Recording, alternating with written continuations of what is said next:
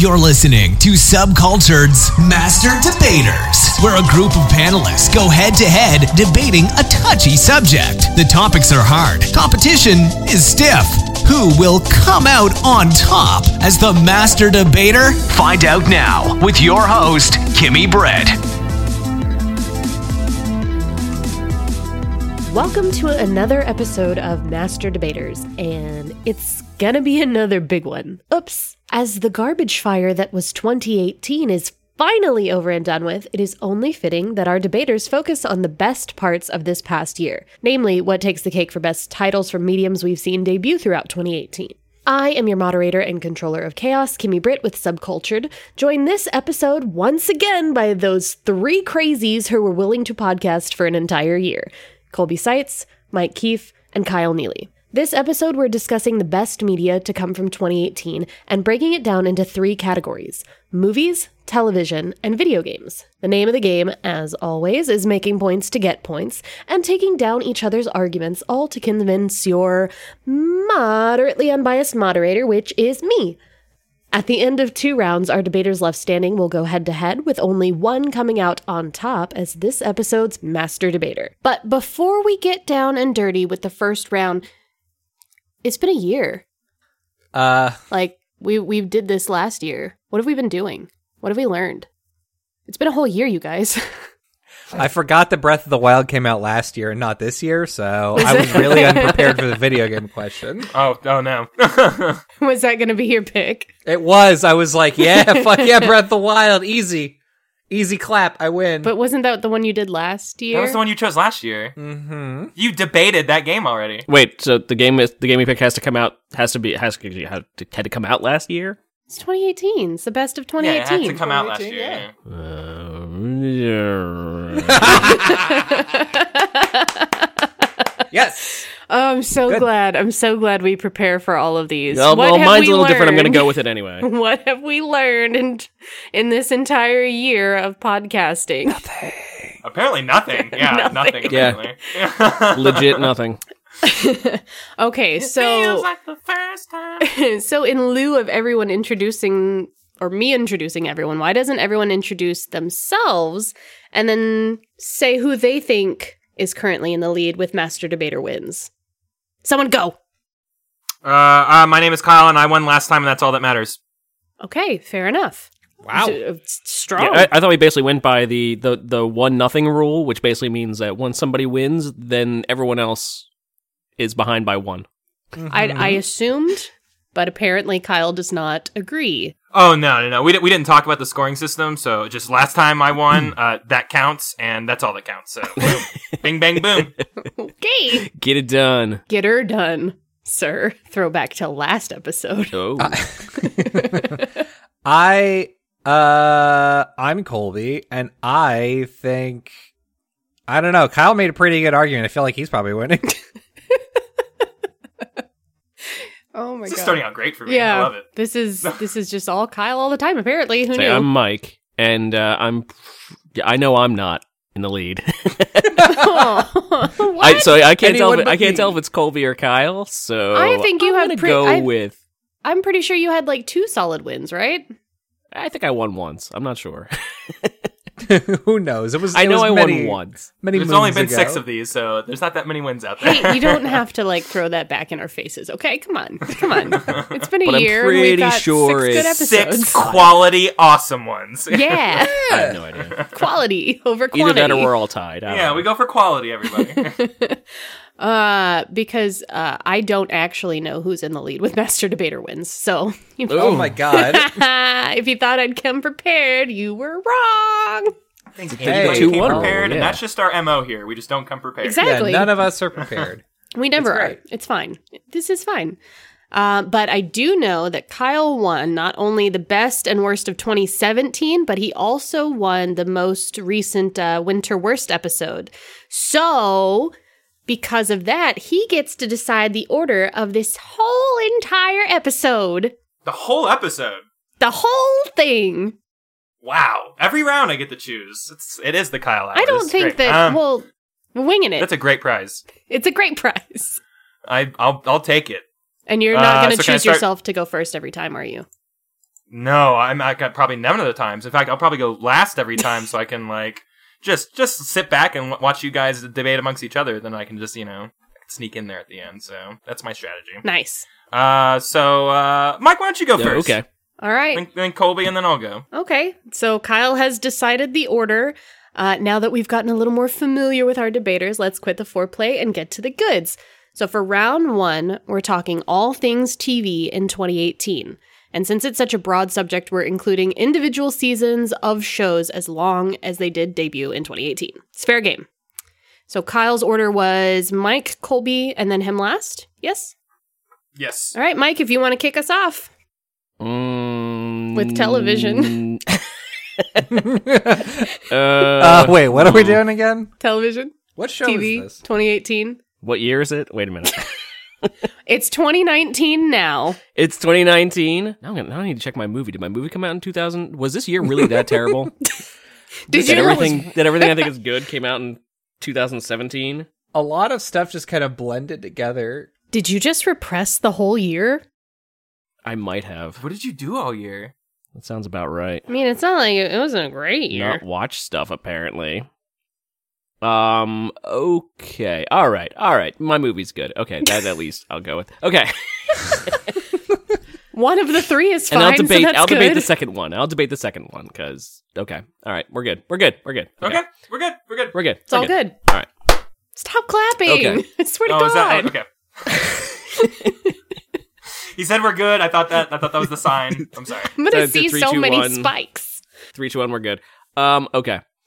So as far as TV goes, I was gonna pick Stranger Things 2. Oh. Yikes! Mm-hmm. Stranger Things 2 was amazing. I thought it was great, but apparently it came out in 2017. It did. Yes.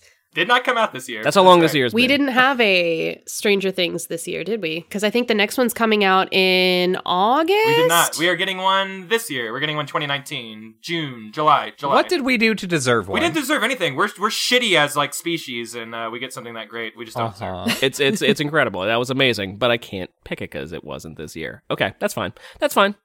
So I'm going to go with... being the Trekkie of the group, I'm going to pick Star Trek Discovery Season 1. Ooh, okay. That was right. A reaction. Because Colby doesn't like Star Trek. That's why I reacted that way. That is true. But it is glorious. Star Trek Discovery came out in the beginning of the year, came out around January or February, which Season 2 just started. But Season 1 of Discovery was the first Star Trek TV that we have seen in... since the mid-90s. It's there've been a couple of the box office came out. It's kind of had like a bit of a revamp, and Star Trek Discovery was gangbusters. It came out, it's eschewing the whole episodic format. It's it was a whole new crew, bringing on a better technology. Using what they have today, every episode is essentially a movie in its caliber, and it told quite a story over the entire arc. It was the best starting season of a Star Trek show ever, and I thought it was incredible. I was hooked to the TV every single week watching it, and same thing for now, Season 2. And just debating it and going over all the details and the ephemera and the lore and the canon and this and that, and just seeing where it all went together has been amazing. And this is going to have a lot of seasons. It's going to have a lot of seasons, and Season 1 was incredible. The end. It seems like a lot of Trekkies hate that show. What do you have to say about that? Yeah. I hear so much hate about this show. I was actually going to ask the same thing. Yeah, you know, so illuminate this, you know, the situation on us. Why is there such a contrarians? Yes. Sure. Because basically they're stuck in the past. That is essentially the reason why. They are either fans of the original series or fans of, you know, came out in the 60s, when the 60s had a much different feel as far as TV goes. It was more episodic in nature. you know, you didn't watch it every week, you couldn't record it, so they made it so that people could catch up without actually having to watch every single episode. And so, plus back then they didn't necessarily have the budgets that we have today, or the technology, or anything. And so what most people had against Star Trek Discovery when it came out was basically, they said it didn't look like the original. It didn't look like it. It didn't feel like it. It didn't look like it. Was it supposed to? Like the Klingons looked different, and the stuff looked more technological, and it's like, well, of course it did. This is 2018. Like 40 years later, yeah. This isn't the mid 60s. This is 2018. Of course, stuff is actually going to look good. It's going to look better. It's going to look updated. Do you think that if it had looked more like the original or some sort of like throwback, that those type of fans would have still been upset? Yes. Oh, it looks too much like the original. It doesn't look updated at all. It's 2018. I do, because there was a show that came out not too long ago, another Star Trek show, but again, it was almost a decade ago. It was Star Trek Enterprise, and that they didn't have as big of a budget, so they made it look a lot like Next Generation, and they kind of did like a throwback to like the very beginning, and so... but they still had kind of the technology of Next Generation, and people still hated it. Wow. The reason why people hate on this show is because it's just something that the fans do, and I put that fans in quotation marks.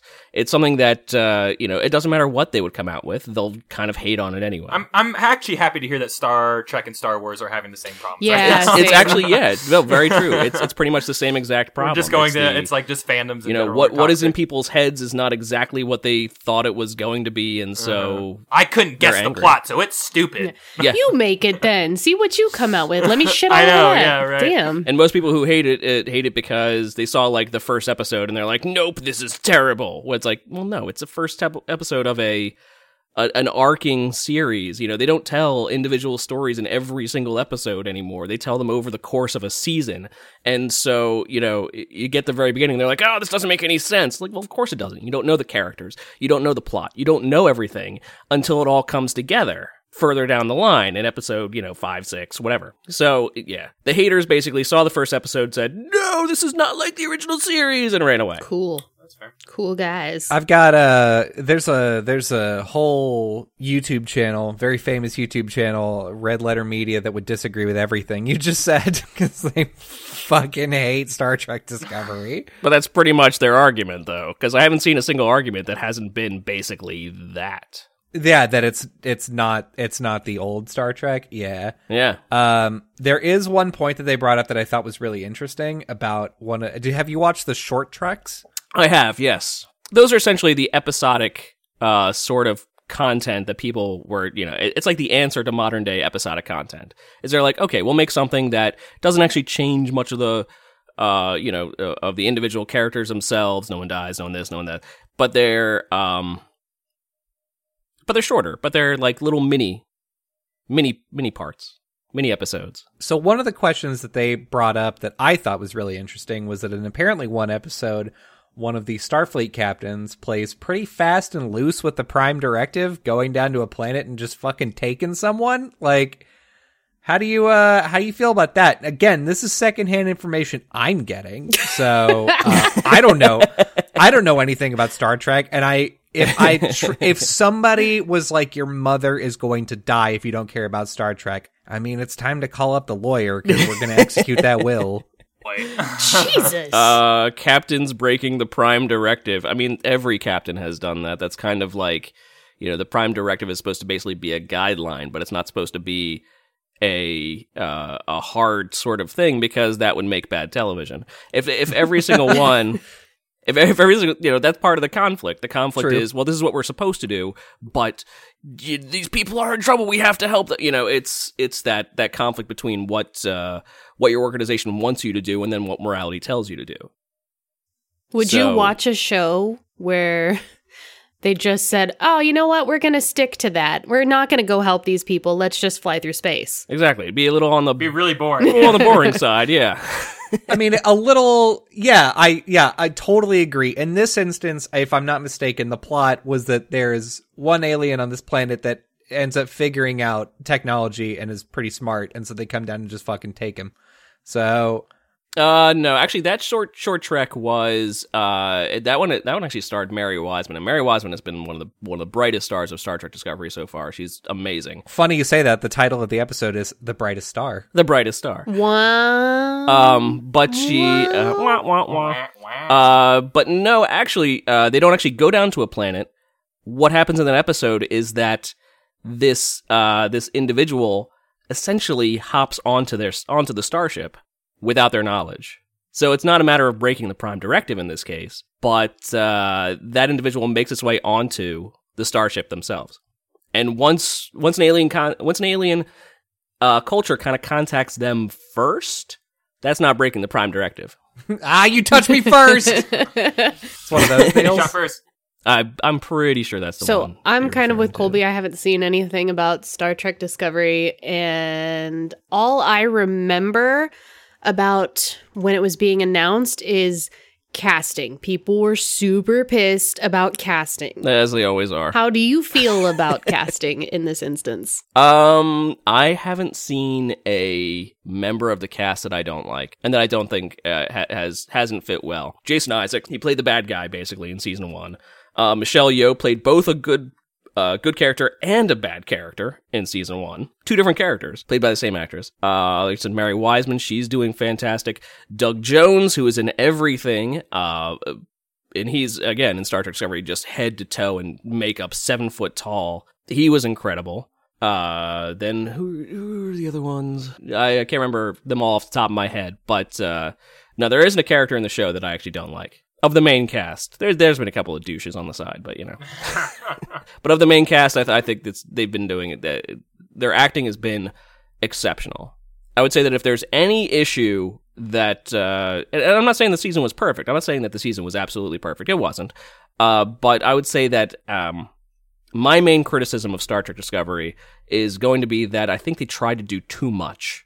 That they tried to write too many stories and kind of put them all together so that by the end you're like trying to follow like 5 or 6 different plot lines. And you're like, where is this all going? And in a kind of a way, they kind of watered it down a bit. That I wish they actually focused more on the characters themselves, that they kind of built the characters up a little bit more as the season progressed. But overall, that's really one of my only real complaints about it. Interesting. Yeah, Star Trek. Yeah, Star Trek, yes. All right, I was gonna ask. Yeah, it sounded like you really liked the beginning in your first statement, but you didn't really say much about as it continued. So I'm guessing did it peter out a little bit? Did it, what happened there? It was if this is the best. Oh, it started off strong. The midpoint was strong, and it ended really strong. Okay. Like I said, the entire season has basically been one. Every week they've released basically an hour-long movie. Every single week, because just with the special effects and with the pacing and that's what mostly people didn't necessarily like about it, is that it is darker, it is modern, it is fast paced, but it's still Star Trek. It's still in the Star Trek universe. They're just trekking around. Those stars, Yep. Ooh, lot of treks to go on.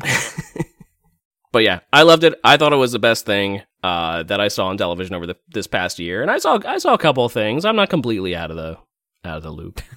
Yeah, I watched the news, but basically everything I saw was streaming. So because we live in a streaming world now, mm-hmm. We sure do. Amen. Which I think is also one of the things that people might have had an issue with, is that it also kind of aired on CBS All Access. I don't know what that means. Feel those air quotes too. Yeah. It is basically it's like its own. It's CBS's streaming service. Yeah, that you pay for. Yeah, yeah. It's basically them taking Star Trek fans. Hey, can I tell y'all what else is really great on CBS? Nothing. No, there's not gonna be anything on there for you except if you're a Star Trek fan. Sick burn. I mean, I also liked Strange Angel. That was a good show. Never heard of it. It's probably bad. Yeah. What is David Boreanaz in it? Ooh. Not that angel. Oh, see, I thought. Well, no, okay, so they've still got Survivor, which one of my coworkers watches, which is strange because he's not a 45-year-old soccer mom. I thought that was the only audience. That's the demo. Yeah, that's the demo. Well, pretty much. What else do they have? I think they did How I Met Your Mother, to be fair, so you like that. Yeah. They have Young Sheldon and Big Bang Theory. Great. Ugh. Oh, they did Big Bang Theory, so how do we forgive them for anything? Yeah, exactly.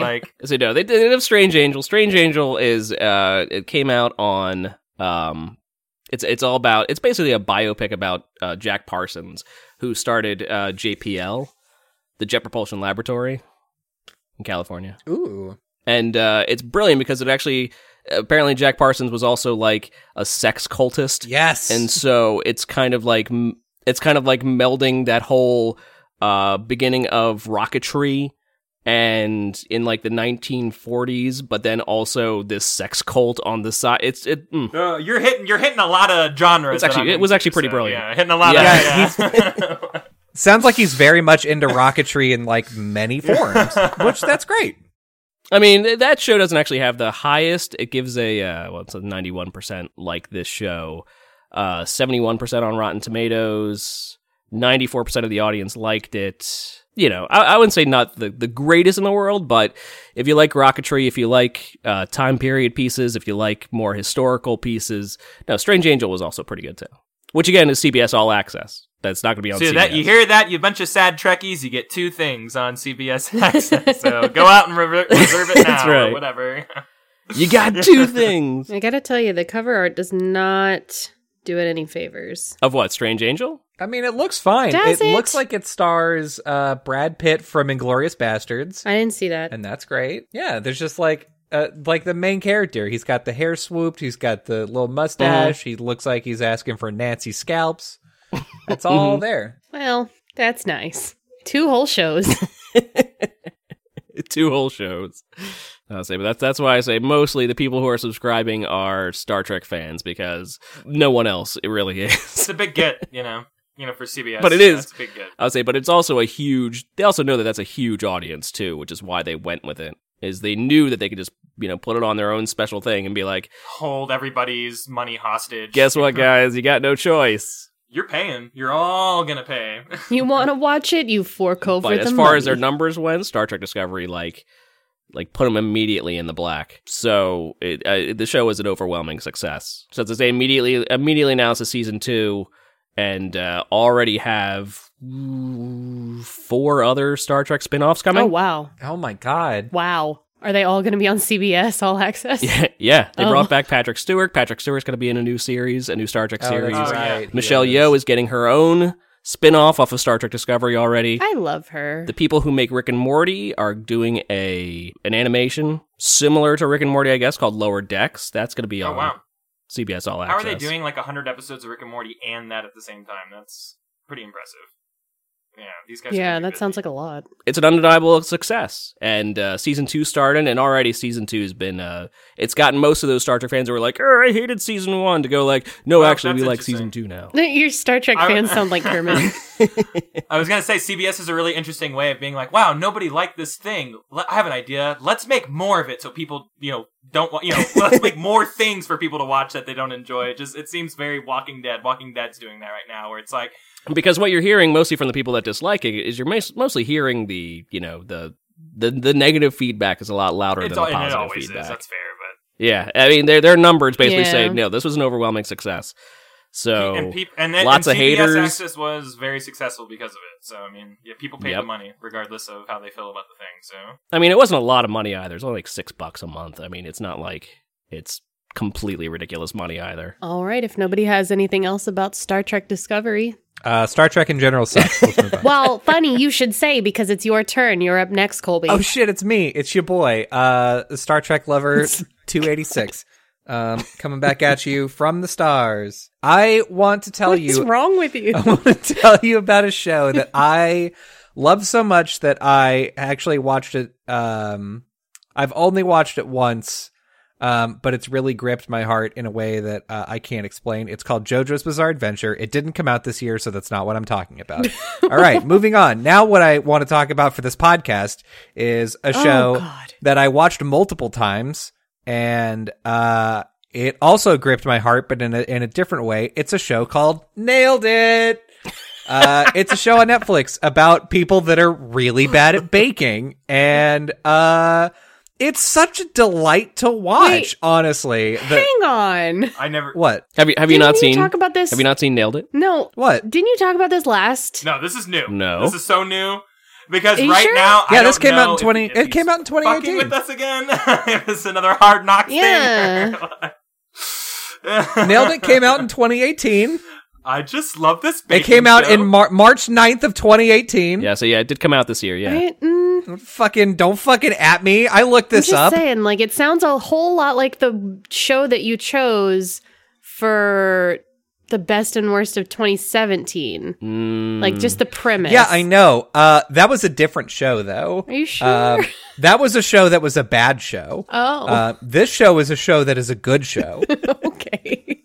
So sure. This very good show stars comedian Nicole Byer, who's incredibly funny, chocolatier and self-tooled pirate Jacques Torres, and a special guest every episode, my favorite guest being the New York City baker, Sylvia Weinstock. She's got these big glasses. She's an old lady, and my favorite thing about her is that in the middle of the episode, she went to the pantry and decided to start stealing pots and pans and take them home with her, which is not a thing that a judge is supposed to do on a show, as far as I know.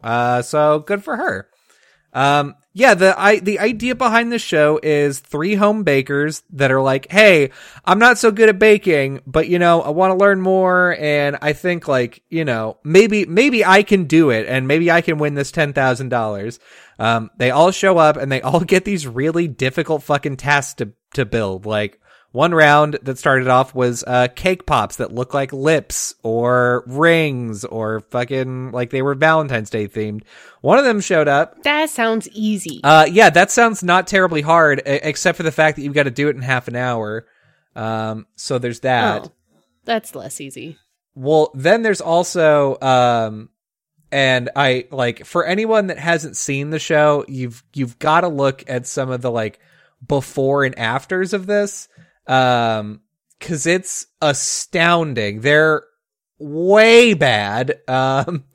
So yeah, my favorite thing, that they had to make one time was this Rapunzel cake. And, it's terrible to see exactly how bad people are at, like, figuring out how to put cake, how to stack it. They, like, oftentimes they'll just put cake on top of cake and not put a layer of icing in the middle to hold some shit together, so the cake just starts wobbling all over the place. Blaspheme. It's great. There was one guy who just didn't read any of the recipes and was very surprised that his cake turned out like shit. It was surprising. So wait, they get recipes too? Yeah, they get recipes. You get a recipe. What? Like, here's how you make this cake. Here are the ingredients. And then, but to be fair, still somehow managed to fuck it up. Well, like, the decoration is like, make polar bears. They're if you see the ones from the beginning, it's pretty easy to fuck up. Yeah. And so they've come out with not one but two seasons of this show, and both of them are just great. In fact, the second season is a holiday one. We watched it at my house whenever we did Christmas for everybody. It was wonderful. Everybody really enjoyed it. Also, Here's what I'm going to do. I'm going to dump this inside of our Google Hangouts fucking chat, because this cake is wild and spooks me. So spook. Yeah, I'm going to copy that, and then I'm going to put this in right here. Great. Okay. So glad that this is really good, all audio. Yeah, this is like great podcast material. Yeah, no, this is going to be great. Trust me. So what the fuck is that? Yeah. Okay. So imagine, if you will, somebody trying to make a cake based off of Donald Trump. Now, he's already horrifying to look at, like, but imagine that his skin is, like, more of a radioactive orange, and the colors around his eyes, instead of being, like, kind of a pale skin colored pink, imagine it's like blood orange red, and his eyes are very small, his cheekbones are incredibly hollow, and he looks like a Martian. Like, this looks like if an alien man was like, I'm going to try to dress up like the president of the United States of America and did a fuck off bad job of it, this is what it would look like. It's perfect. Please go look this up. What the fuck is this? Anyway, I can't stop looking at it. Nailed It is probably the best show. I'm going to say for sure of 2018. It's horrifying, right? It's so bad. Okay, so wait, is this the cake? That's a cake? That's a cake. Oh. That is a cake. Oh. Where did you post this? Wait, what? The link to this GIF will be in the show notes below. God, it's awful. So this is like my favorite show of 2018. Again, I think I've seen all the episodes from both seasons, I think probably 2 or 3 times by this point. Just because if I'm cooking in the kitchen or if we're like cleaning up or whatever, it's like, I want to put on Twitch, but nobody's really on. Fuck it. I'll put on Nailed It again. That's always good. And it is. I've watched it again 2 or 3 times. Never not funny. Every time. They also find a way to strike a really great balance between like making fun of people for doing such a horrendous job, making sure that they know they did a horrendous job, but also nobody's feelings really get hurt. So, like, everybody knows, like, it's for, like, you're baking and we all know you're going to bake poorly. We're not expecting you to do very well and we're going to tease you, but we don't want to make you cry about it. So everybody's very cool with the fact that, like, somebody turns around this fucking horrifying skeleton man cake and then somebody goes, ah! Like, that's expected. 100%. All over it. Nailed It is probably the best show on, probably my favorite show on Netflix that's not Stranger Things. So, yeah. That is a bold claim. I mean, I can't think of a better one. It's not going to be Marie Kondo. You don't want to declutter your life? We already did that in 2013. Like, we're up on the fucking trends in this house. Like, we don't need a Netflix show to tell us that. We read the book. Excuse you. I mean, there's plenty of books on decluttering. Yeah, but it was by Marie Kondo. She's had this thing for a while. So I watched Nailed It, though. I watched it. Me and my wife watched it as well. We did enjoy it. We thought it was... congratulations. Yeah, that's right. We thought it was good. We thought it was, we saw it was humorous. It was whatever. But you know, they did little things every episode where they're like, oh, here comes the stagehand and let's mock the stagehand for a while. Everyone sounds like Kermit. Yeah. Yeah. But our main issue with it was that it's a reality show. Mm-hmm. You know, they extend time periods. They're like, oh, well, we're going to take this incident and we're going to, you know, overemphasize it and just spend like 5 to 10 minutes on the same exact little tiny thing and just to have this little joke later on. And we all know that, but that's not how reality, that's not how reality works. It's not? Reality television is not reality, no, sorry. You're trying to tell me reality TV isn't real reality? It isn't real reality, no. I don't believe you. I have to ponder on this, guys. Somebody's going to put you in jail. So, but that kind of quality was really kind of overemphasized in this show. And so that kind of is what kind of drew us out from it. That's actually what it was good. It was humorous, but it played way too much into the whole reality TV tropes. That's one of the things that I like about the show, though, is that, like, it's relaxed. So, like, I do, admittedly, I watch a lot. Anytime that, like, I have access to cable, I will watch a lot of competitive cooking shit, just... all like Chopped or Kids Baking Championship, Holiday Baking Championship, Halloween Baking Championship, all that I will watch all the time, right?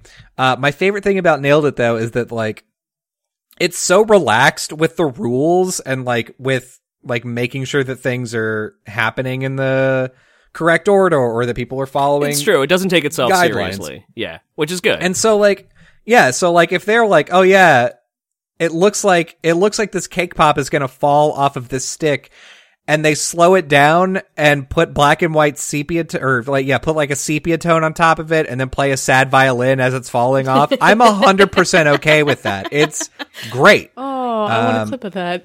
I'm into that. I'm into and yeah, you're right that it is a reality show in that, like, they're filming some people doing some shit, and there's going to be some times in which they're like, all right, I put my batter in the oven, and while that's happening, I'm going to mix this other stuff. And they're not saying anything, and they're just kind of working, so you're like, okay, well, that's not interesting, so let's cut over to the host. They're going to do something. Okay, well, we're going to cut back over here. Here's the thing that maybe we missed a couple minutes ago, but, like, whatever. Here's the tape from that. Oh, no, I mean, but that sounds more like reality. That sounds more like, you know, what actually is going on. That sounds, you know, but what makes a reality show the reality show is that they alter even that. They alter even the, you know, what we would consider the mundane is even they even alter that to be like, this is now an exciting moment. And it's like, it's really not. Come on now.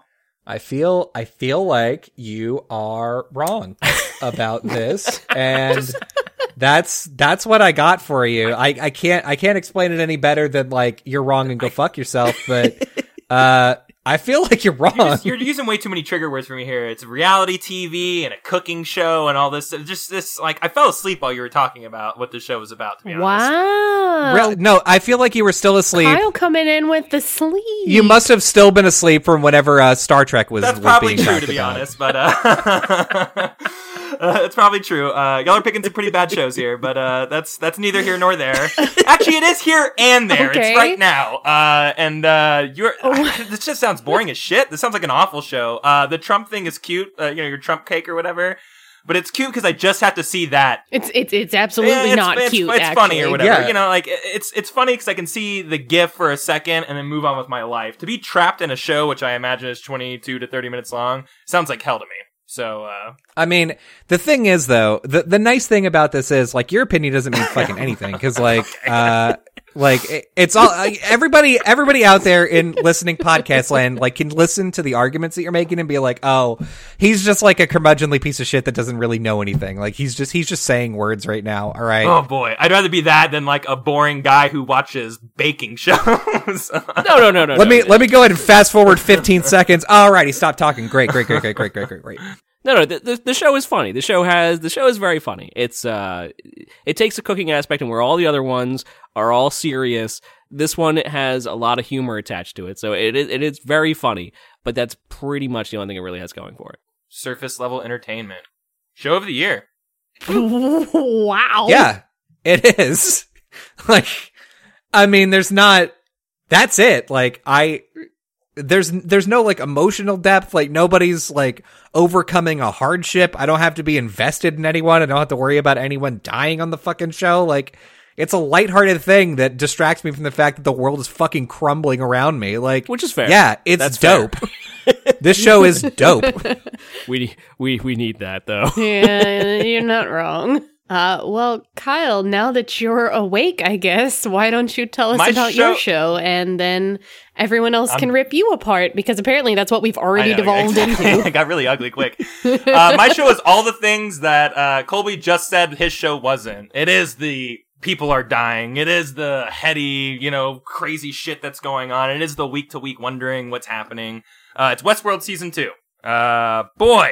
I really like this show this year, and I really like that it, while the first season was a little more, like, followable for a lot of people, like, it was a little more mass appeal, if you will, and this may go against my point here, people dropped off this season, and I will say it's because show a little too smart for people. A little too smart. Oh my god, I love this because you're revealing so much about your character by not liking cooking shows and then thinking that you're so fucking smart that you like this show and nobody else does. I know, yeah, I'm going, please continue. I'm going the ultra pretentious route to your stupid baking show. So it's too smart. I have not heard that about Westworld. Okay, all right, but I've not heard that about Westworld. It's very cerebral. It's very, very smart. You know, the people who are not watching it right now can't really comment. You have to experience the whole thing to know like where the narrative is going and the complexities of like the timeline distortions that they use and everything.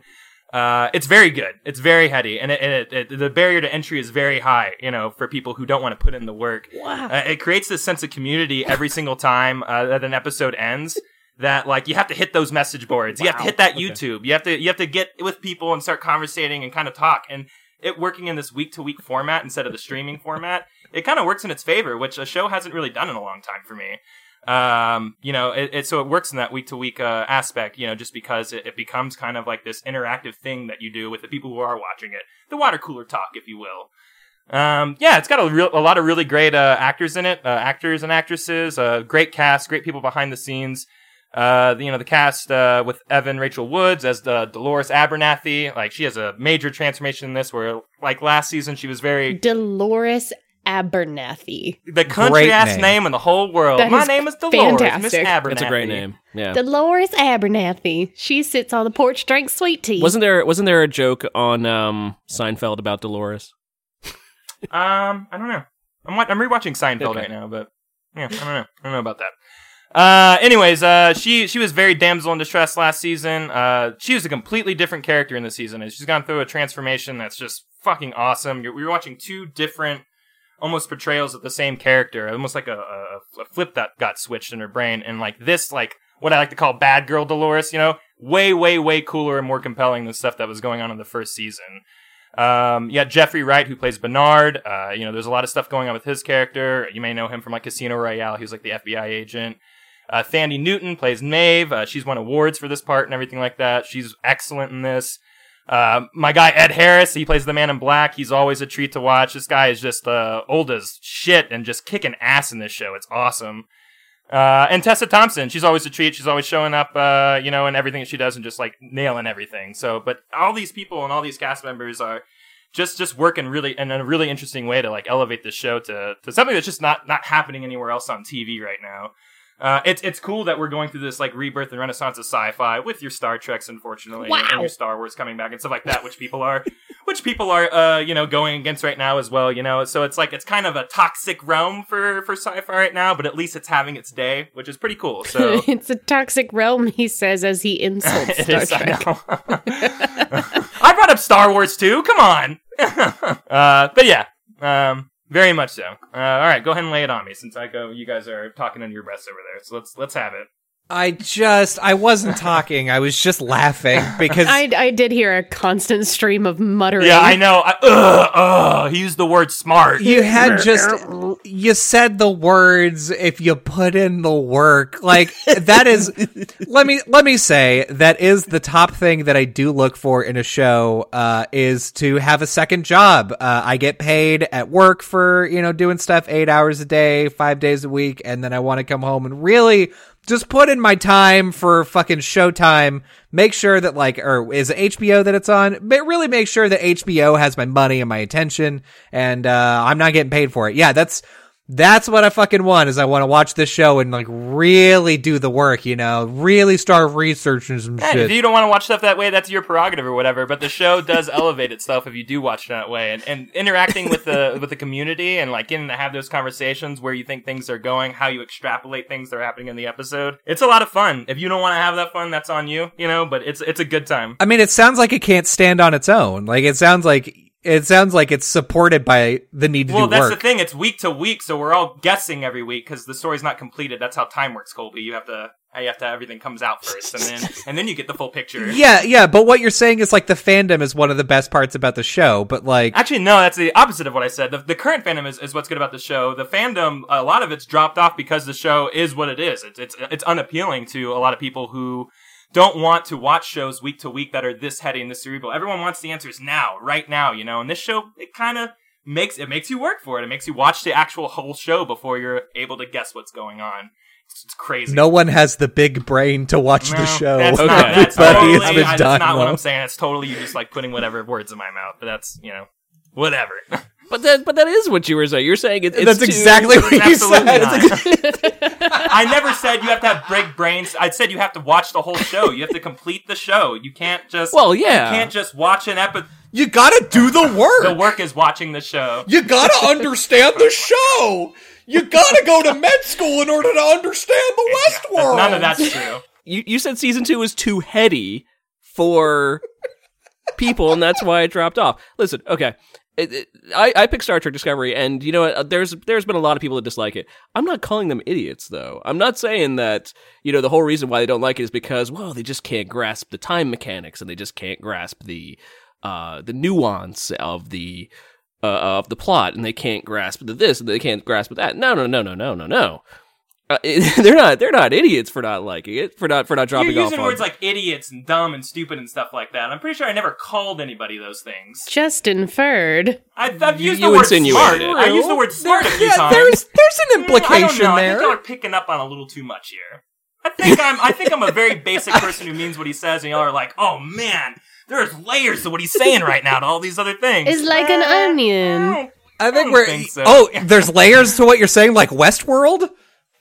I'm trying to start my second Westworld job and like really get into what you're saying and like really, you know, hey Mike, you want to start a fandom for all the things that he's saying to make sure that what he's saying is more interesting by the discussion that we're going to have. Like that's what I feel like this is going to lead to, you know? Oh man. Not a lot of people are smart enough to listen to Kyle, but our discussion is really going to make it a lot more fun. Oh me. Yeah, villainize me, turn into the villain. That's fine. Yeah, that's totally fair. That's totally fair. That's been Colby's job since day one. Well, yeah, he's lost a few times now, so I understand. I'm not going to vilify you, but saying that basically TV today is too cerebral is rough, because one of the shows that people always claim is, oh, the show is so smart, the show is so nuanced, the show is so whatever, is Rick and Morty. Mm. That's a show that I always hear is like, oh, the show is so cerebral and it's so... I have heard a lot of that, yeah. The fandom there is pretty nutty too, though, you know, like... But yeah, and that's the point, is that most people who say that it's so cerebral and people just don't understand it are generally... being jack-offs themselves. Mm-hmm. I don't know about that. I think that this, the second season gets, like, plenty, like, dumped on and stuff like that, and you hear it from a lot of people who were just opted out of the second episode, you know? And that's what I mean by, like, it not being an instant gratification show. You have to finish the show, you know? It's like, you have to watch the whole arc, because there's too much stuff being jumbled around in the timeline for you to even be able to comprehend what's going on by the second hour of the second season.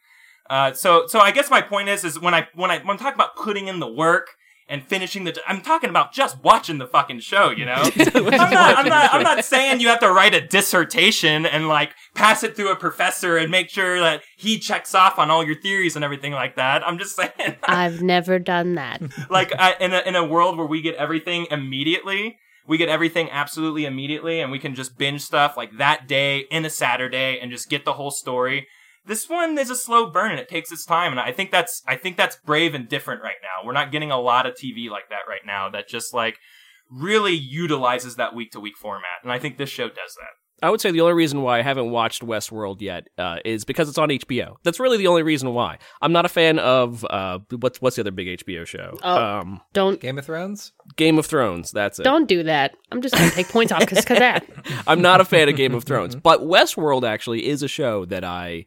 would watch. That's a show that I think, yeah, it does kind of hit a lot more of the what would draw me to it. But yeah, I'm still not going to pay for it yet. Yeah, okay. Well, you each have a paid subscription service, though. Kyle has HBO, Colby has Netflix, and then Mike has CBS. So All Access, not yeah, that's true. Yeah, not a single person could watch all of them. We have to pick and choose. No. Here's what I think about Westworld. So rodeo robots sounds great. The idea of questioning like what makes a consciousness, what makes like a whatever, you know, like who's good, who's bad, like how do you reconcile those things? Like those are interesting and important questions that have been asked many, many, many, many, many, many times in many different ways in a whole bunch of cyberpunk media. It's great. That being said, I don't think I would ever say to anyone, yeah, listen, you really like Blade Runner 2049, but you don't like it as much as I do because I put in the fucking work. You know what I'm saying? Like, I watched the show and I got it. Like, I stuck through and I got it. Westworld, again, haven't watched it, so I can't say much. I don't think that there is a show that I would watch and go, oh boy, my brain is tired after watching that. Like I've got to really think about what's happening and like comprehend the things that are happening, and then I've got to talk to people to find theories, and like I've done that before for shows that I'm excited about that have like a lot of action or like really interesting in certain ways. I don't think I would ever say that that's like a cerebral thing, which may be where sort of your argument to me falls apart. Well, the cerebral part is because I don't think I'd call. You just answered your own question. Is like, yeah, all those samey questions that are asked in the sci-fi genre are asked here, but like these are things that if you allow yourself to, yeah, it could take you on some really cool thoughts and some really cool afterthoughts and some really cool eternal thoughts and stuff like that. That's what I mean by cerebral. It's thought-provoking. I'm not saying it's like, if you watch this, you're a Rick and Morty fan and you're better than society. That's yes, y'all's which is kind of like the way you were coming across. That's your projection of me. That really is how it sounded, That's your projection on me. It kind of did sound like that in the beginning. Unfortunately, hopefully as my explanations were explained more, like, it doesn't sound like that anymore. No, it doesn't. It doesn't. And I think that, like, why I go straight for that stuff is because the show is so just like, people are like, the show's boring. Yeah, it's a slow burn. The things that everything's not explosions and like, here's a big reveal. Like it's there's slow things going on there, and like that's I guess the attacks of the show that you hear all year about it just being slow and boring and nothing going on and stuff like that. That's where I attack on the other end. I go to the other part of the hyperbole scale. I just go, you know what? It's just probably too. It's just too. People don't have the time and don't want to think about it. You know what I mean? So they're just going to sit here and go, nah, you know what? I'm going to turn on that fucking baking show on Netflix or something like that, where I can just turn my brain off and not think about anything. And so we're talking about two completely different type of viewing experiences. You That's know what I fair. Mean? I could agree. No, I could totally agree with that. That stuff is that there is a sort of that stuff is thought provoking. That it is, you know, may challenge your beliefs. It may, you know, use conflict to a good effect in order to tell a decent story, in order to, you know, to really delve deep into a topic that you don't normally think about all the time. You know, that to sort of art imitating life, imitating art, sort of, you know. But Westworld in itself is basically live action role playing. It's sort of LARPing. It is, yeah. That's actually very absolutely. Yes, it's sort of similar. It's basically you're taking over the Avatar. It's actually a real video game. Like, you're walking through the streets and someone like an NPC will walk up to you and be like, "It's an MMO. Hey, do you want to go on a quest with me for treasure?" You know, and it's like, yeah, let's get in a fucking buggy and let's do it. It's the 3-dimensional sort of holodeck kind of MMO is really and so I get that you could really kind of draw story from, you know, what does it mean to be human? What does it mean to be to interact with each other, you know, what are these interactions like? You know, we interact on there at the avatar level, but the avatars are just representations of ourselves. They're not actually ourselves, so we could do whatever we want with them. And so, you know, the complexities of who we are and who we project to ourselves on the outside, and et cetera, et cetera, et cetera. So I mean, yeah, you can see that it gets pretty deep. You can get into that. Yeah. I guess cerebral is not a triggered word for me like it is for you guys. When I use that word, it literally in my mind as I'm using it means to make you think. That's all that means to me. That's why I say I'm not going to villainize you for it. Yeah. I should, I guess, pick a different word. I could have used any other word and maybe this would have gone smoother, but my bad. Jesus Christ. Here we are. Yet here we are. It's like calling a Christopher Nolan movie cerebral, and people are like, what? He just uses exposition, and why would you use that word? Oh my God. Like, yeah, I've been there before. Like, did he use the word denouement? How dare he? Yeah. I'm gonna add that to the list. Okay, so that goes on the list with moist. And what other words have pissed off people that I've used before? Okay, I got the list going. Thanks, guys. You're really helping me out with my social. I do kind of want to know what all is on that list of words you cannot use anymore. I'll send it to you because I can't say it here, obviously. So. Oh, but you can. Oh, I cannot. That's the best part. It's like, I can't say that word anymore. Audio. Let me just put that. It's the best part. For Colby, the word is Star Trek. Apparently. That is true. Delicious. Deliscos. I love Star Treks. I love trekking all over the fucking stars. All it's over great. It. Trekking everywhere. This is great. Like a Pollock so good. Oh, wow. Is that an alien? Better not we take better him not talk to him. Prime directive. Or we gotta listen to the book. Better not. Don't do it. Oh, no. It looks like we're talking to him. Oh no, I did it! Alien! Because this is the only interesting thing. But what does it mean to be alive? I tell you what. Yeah, you have to do it with the southern draw. What in tarnation am I? Draw, yeah. Am I real or am I aerobic? What are all these screws doing coming out of my skin? I don't know what's happening. This is smart stuff, guys. Listen to this smart stuff here. I tried to eat this peach cobbler, and it made my insides go stickety-stack, and I don't know what's happening down in there. I'm allowed to eat this type of stuff. I just realized I've never pooped. Can you believe that? I have never pooped. Hear about it all the time, never done it. When I dream, it just looks like electric sheep to me. I don't get it. Nailed it. Shut the fuck up, Colby. You can't use that. It's the name of your show. I'm pointing at the screen. You can't see, but I'm doing it right now. Nailed it. All right. Next time you clap, I'm just going to replace you. We're just going to find somebody new.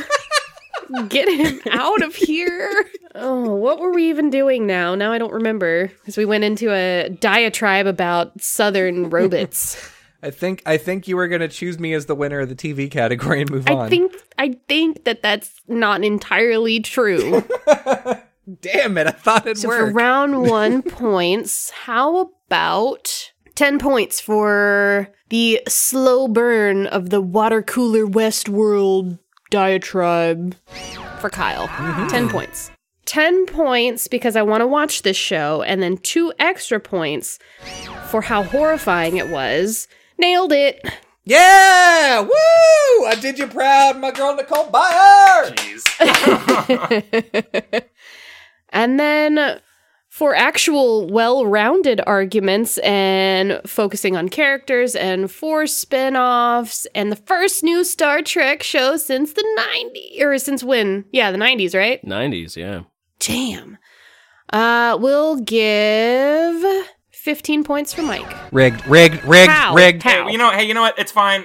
Star Trek needs a win every once in a while. Yeah, so you know what? You're right. There it is. How? How is that rigged? How? Why don't you just go tell me how that's rigged? I already asked Russia to hack your emails, so. Why don't you just... They're not going to like what they find. They're going to look at mine and be like, or maybe. What is this recipe? This looks like a good recipe. It's not borscht, but it's okay. All right, so that wraps up part 1 of our 3-part episode of the Best of 2018. So far, Mikey's in the lead, but the next topic is video games, and anything could change, so you're going to want to check back in every other Wednesday. Hopefully, if you're still in the mood for more master debating, there are a couple ways to get your fix. Head over to sub-cultured.com, where you'll find additional antics and previous episodes. Let us know what else you'd like to hear on Twitter @subcultured with the hashtag #MasterDebaters, or support our efforts by checking out our reward tiers on patreon.com/subcultured for behind the scenes, live streams, or to suggest future master debating topics, maybe, on our Discord server. That'd be pretty cool. All of the links will be in the description box below, so thanks for playing, and don't forget to come back and find out how it all ends in the Best of 2018 on Master Debaters. Thanks for listening. If you're looking for a quickie to pass the time till next episode, explore the options over at Subcultured, where you can prolong your procrastination, score show notes, find us on social media, or check out additional episodes. Thanks for playing, and join us for more stiff competition next time on Master Debaters.